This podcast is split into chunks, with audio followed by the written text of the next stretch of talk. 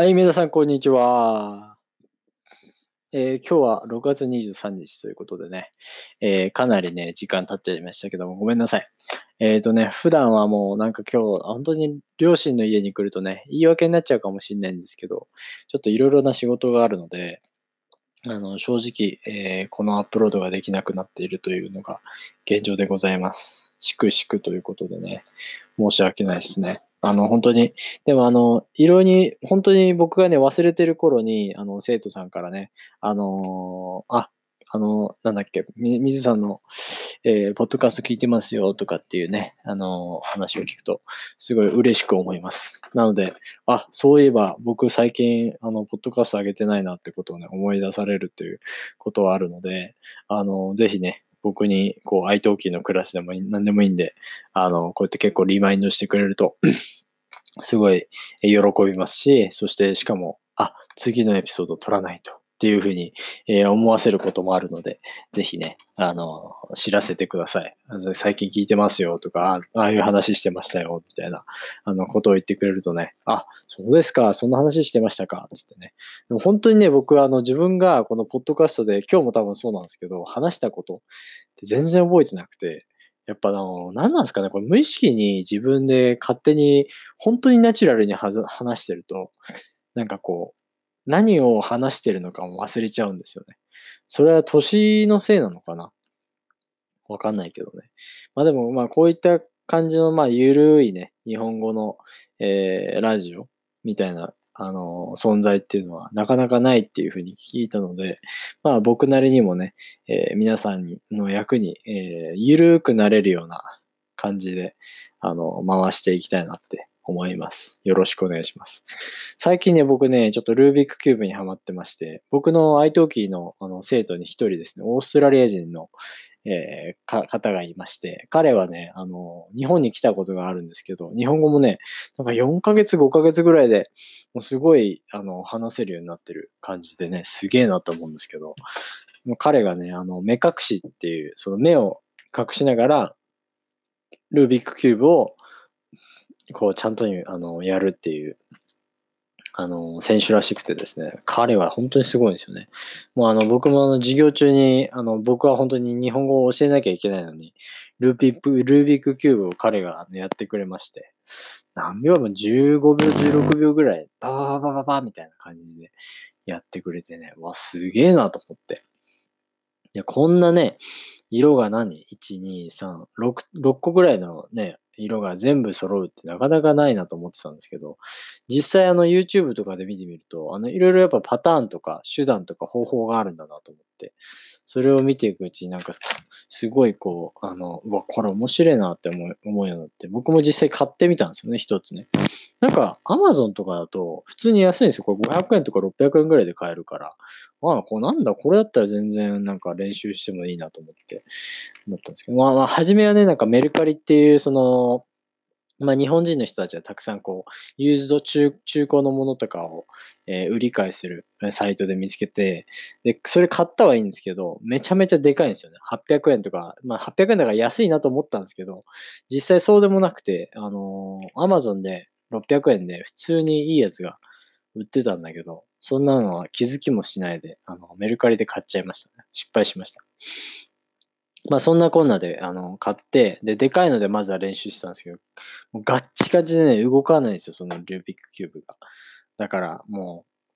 やめようと思って、あの、とりあえず、そのね、あの、練習台にはなったので、よかったと思いますけど、今は、あの、こう、ちょっとちっちゃめのね、えー、3センチ四方かな ?3 センチ四方ぐらいの、えっ、ー、と、リブ、ルビックキューブでスラスラスラーって動くんで、これはね。だからそんなんで今、えー、練習をしております。まあ、シールだからね、ちょっとこれ、お風呂とかでね、できたらいいなと思うんですよね。だってこう、お風呂の時ってあんま何も考えないじゃないですか。だから、なんかこう、ルビックキューブがあって、これを例えば、一回、なんていうの、全部まとめたら外に出れるみたいな。お風呂の中で、あの、一回まとめたら外に出れるみたいな、あの、感じのタスクを、えー、犯せ、あの、自分にね、貸せば、なんか結構面白いかなと思ったんですよね。自分の脳トレにもなるし。やっぱあの、最近脳トレ、脳トレってあの、日本、日本のね、メディア本当に脳トレ、脳トレってうるさいんですけど、あの、僕はあの、その脳トレっていう意味では、そのお父さんとお母さんと一緒に住んでて、やっぱり物忘れがね、めちゃめちゃ激しいんですよ。だから、やっぱりお母さんとか、あの、まあ、お父さんはね、結構、あの、しっかりしてるんですけど、お母さんがね、何かしらもう、あれ、あれ、あれ、あれはね、ああして、あの、あそこでしょ？いや、あの、あれなんだっけ、あれ、みたいな、ずーっとあれって言ってるんですよ。だからね、あれを、あの、その、そのあれを直さなければ、多分、ちょっとやばい方向に行くんじゃないかなって、ちょっと、あの、危惧してるんですよね、僕は。だから、まあね、あのー、その状態をちょっと回回避すべくですね、今僕のお母さん70歳なんですけど、やっぱり、あのー、ね、ちょっとアホになってほしくはないので、あの、いつもね、覚えしりとりみたいな、まあ散歩、犬の散歩に行くんですけど、犬の散歩しながら、結構こう、覚えしりとりみたいな感じで、あの、やるんですよ。で、覚えし、覚えしりとりって何なのかっていうと、まあ、しりとりって皆さん知ってます？例えば、リンゴ、つったらそのリンゴの最後の文字5ですよね。リンゴ。で、ゴリラってね、ゴリラはね、ゴリラ、ゴリラですね。ゴリラがゴリラなんですけど、ゴリラ、リンゴに続いてゴリラ。で、リンゴ、ゴリラ。で、次の人がまた、えー、ラだから、ゴリラで終わってからラだから、ラ、ラッパとかね。で、リンゴ。で、次の人がゴリラ。で、次の人が、えー、ラ、ラだからラッパ。で、次の人がパだから、あの、パセリとかね。まあ、そういう感じで、あの、やっていくのがしりとりと言います。まあ、日本語にしかないのかもしれないですけど、まあでも日本語のしりとりってすごい、この、あの、多分、面白いですよね。多分ゲームとしてでも、あの、日本語の練習にはなると思うんですよね。まあ皆さんね、これ聞いてる皆さん多分、あの、上級者の人が多いと思うんで、あんまり、あれかと、まあ、必要ないかもしれないんですけど、あのー、他のね、ちょっとその、お、しりとりにプラス、覚えしりとりっていうね、ちょっとあの、メモライズの、あの、なんていうの、機能をつけたね、覚えしりとりっていうのはね、よくやるんですけど、で、普通はリンゴって言って、あじゃあじゃあ次ゴリラって言って、次の日がラッパーで、次の人がパセリ。って感じですね。だからまあそのしりとり、次の、まあ前の人が言った最後の言葉、最後の、えー、まあ、あの文字ですね。を普通に、えー、その、それの、それ、それ例えばそのラだったら、最後の人がゴリラだったから、ラを使えば、えー、まあ次の文字がなんか自分で考えれる。ですけど、覚えしりとりは、そこにプラスアルファ全部言わないといけない。だから、リンゴって言ったら、次の人がリンゴ、ゴリラと言わなきゃいけない。じゃと言わなければいけません。で、その次の人も、リンゴ、ゴリラと言ってから、えー、ゴリラ、ラッパ。で、次の人は、リンゴ、ゴリラ、ラッパ、パンツとかね。で、その次の人がリンゴ、ゴリラ、ラッパ、パンツ、えー、ツバメ。リンゴ、ゴリラ、ラッパ、パンツ、ツバメ、えー、メダカとかね。そういう全部ね、言ってくるんですよ。だからそれがどんどんどんどんその単語が増えていくじゃないですか。だからその全部を、その、覚えないといけないんですよ。その、覚えしりとりと。リンゴゴリラ、ラッパ、パンツ、ツバメ、メダカ。で、えー、か、カンタロウとかね。まあ、よくわかんないですけど、とりあえずその日本語をどんどんどんどんどんどんどんどん、えー、つなげていくことによって全部を覚えられることができるかっていうゲームです。で、これをね、僕はあの、まあ、犬の散歩をしてるとき、まあ30分くらいなんですけどね、うちのお父さんとお母さんとやりながら。あの、まあ、お母さんはね、やっぱ難しいですけどね。とりあえず今は、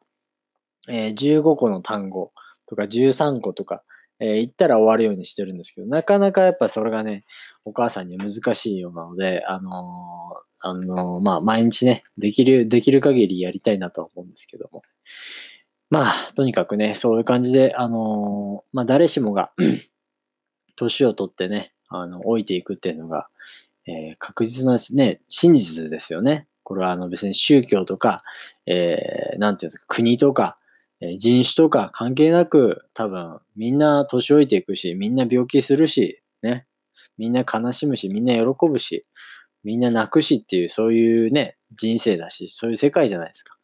だからね、そういったところに、まあなんかこう、着目してね、そういったところに集中して、えー、アメリカだからとか、日本だからとか、イギリスだからとか、ね。そういうのはあんまドイツだからとか、あんま関係ないじゃないですか、実際は。だからそういうところにね、あの、着目して、僕は人生を歩んで歩んでいきたいなって思いますけどね。だからまあ、ルービックキューブは世界を超え、まあね、超えるじゃないですか。いわゆるね。別にこれ言語必要ないし、あの、全部揃えば、えー、いいわけで。まあそういった形でね、僕はあの、今、最近は、あの、暇、暇な時間をルービックキューブに持て余していますね。あとね、ちょっと失敗してるのがね、最近あの、携帯のゲームをダウンロードしちゃって、もうゲームなんて僕もう何年もやって、何十年もやってないかもしれないですね。でもね、なんかやり始めちゃったんですよ。これがね、最悪な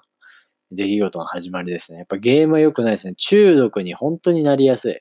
だから、時間がね、もったいないと思いながらもやってしまう。それがゲームなんでしょうね。まあ、でも本当に、なんていうの、あのね、僕ね、アプリにね、デイ、なんていうの、えっ、ー、と、リマインダーっていうね、カウントダウンっていうね、アプリをね、ダウンロードしてまして、結構ね、怖いんですけど、これね、カウントダウンって何かっていうと、その、まあ、自分が、あのー、まあ、この日に目標を達成するために、えー、まあ、目標達成、例えば僕はあの日本語の先生になるって言って、じゃあ来年までになろう、365日、えー、後には先生になってよっていう目標を立てるとする、しますね。で、その時に、あの、僕は、えっ、と、365日なので、えっ、ー、と、さ、あの、一応ここに365って、あの、まあ、カウントダウンで設定するんですよ。設定して、えー、で、1日ごとにね、なんかこう、 notification がね、来るんですよ。リマインダーがね。ピコーンつって、はい、あと364日で日本のせん、日本語の先生になるみたいな感じでね、リマインダーされるわけですね。なかなか怖い、スリリングなね、感じですよね。だから一日一日、おやべえ、なんか普通に今日暮らしてきたけど、あと先生になるまでに364日しかないのかとか、あれ、もう気づけばあと半年しかないんじゃんみたいなことを思うわけですよね。面白いですね、これね。まあ、僕なんかのあのタイプは、やっぱりその一日一日をやっぱ無駄にしてしまう傾向がたくさんあると思います。あの、やっぱり自由な身であの仕事をしてるし、あの、なんとなく、まあ、生きてるわけではないですけど、あの、そういった意味で、一日一日をどうやって大事にしていくかっていうと、やっぱりそうやって、あ、あと、なあの、例えば、あの、先生になるまでにあと300日、あと、あ、100日しかないんだと思ったら、あ、じゃあ、あの、や、ちょっと逆算して、あと100日にな、でなるんだったら、え、これこれこういうことをして、ああしなきゃいけないよなっていう計画を立てれる、こう、焦りにもなるわけですよ。その焦りっていうのは結構こう、大事な焦りだと思ってて、あの、目標に向かってね、何かを頑張るっていう、その、まあ、焦りを自分に、まあ、やらせるっていうことですよね。まあそういうことは僕はあのすごい大事だと思ってるので、あの、いいかなと思ってます。まああとはですね、あのこれですね、僕はあの、えー、死ぬまで、まあ例えば僕がね、80歳まで生きるっていうふうに一応書いてはいるんですけど、今ね、100歳なんていうの、100歳世代、100歳時代みたいなこと言ってて、日本ではまあ100歳生きるのがまあ当たり前になってくる時代がそろそろ来るであろうっていう、まあ医療がね、もちろんあの、あの進歩してるので、あの、そういったことは別にみんなね、驚くことは何もないと思うんですけど、まあ、僕のね、実際におばあちゃんとかはもう普通に97歳とか言ってますし、普通にそれでぴょこぴょこ歩いてる、歩いてるし、いろんなところに旅行してるしね。そういう人はたくさんいるんですよ。だから100歳の時代はもうそろそろ来ると。でも僕はね、そんな100歳まで生きてね、っては、と思うんですよね。まあその、確かに100歳まで元気だったら100歳まで生きたいけど、絶対に老害ですね。まあ確実にこう、病気とか、何かをするわけじゃないですか。それで、例えば誰かのお世話になったりとか、老人ホームに行ったりだとか、そういったことをするまで、その100歳まで生きる価値とか意味って何あるあるのかなって。まあね、今、今はまだね、考えなくてもいいと思うんですけど、まあ僕はちょっとそういうことを思うわけですよ。だからまあ、あのー、とりあえず80歳までは生き生きようと思って、80歳まではもう本当にアクティブにどんどんどんどん生きようっていう意味で、80歳まで生きようってしてるんですけど、何日だと思います？僕今31歳なんですけど、50年間って何日だと思います？皆さん。ね大体でいいんですけどね。何日ぐらいだと思います ?50 年。で、1年365日かける50年なんで、まあ大体ね、そのぐらいなんですけど、日数にするとね、1万8000日なんですよ。1万8000日 ?1 万8000日しかないの？みたいな僕はイメージを受けたんですけど、皆さんどうですか？結構僕はあの、そういったなんか、日数で、なんかね、年月で数えると結構少ないな、あの、あの結構まだあるな、30年だから、あ？違う違う違う、50年だからまだあるなと思ったんで、ですけど、日数で数えると、あれなんか、1万8000日しかないのか、みたいなイメージを受けるんですよね。どうでしょう？で、プラスですね。僕が今30年間生きてきましたけど、今まで生きてきた日数は1万と1346日です。だから、そういうことを考えると、もうな、なんとなくもう1万を共有してるわけだ。1万日をもうこの世界で生きているわけなので、あの、あと1万8000日しかないんだなって考えると、うわもうなんかそういう感じか、みたいな。あとまあ50年もあると思ってたけど、実際はそんなにねえんだな、みたいな、あの、思うように、ね、なってきてね。あまあそんな感じの悩みを今日は、あの、話してみました。ご視聴いただきありがとうございました。ごめんなさい。またね、あの、ちょっと今から愛登記のレッスン始めるんでね、あの、行かなければなりませんけど、今日はね、なんとね、あの、3つしかクラスないんでね、寂しいやら、えー、いた、致し方ないことやら、まあ、しょうがないけどね、ちょっと、あの、頑張ってきます。それでは、また、皆さんお会いしましょう。チャオ。えー、ちなみに、あの、レッスンでね、あの、聞いてくれてる人、ありがとうございます。で、あの、もしね、レッスンで聞いてるよってことをね、えー、一回言ってくれたら、僕は、絶対に一個、あの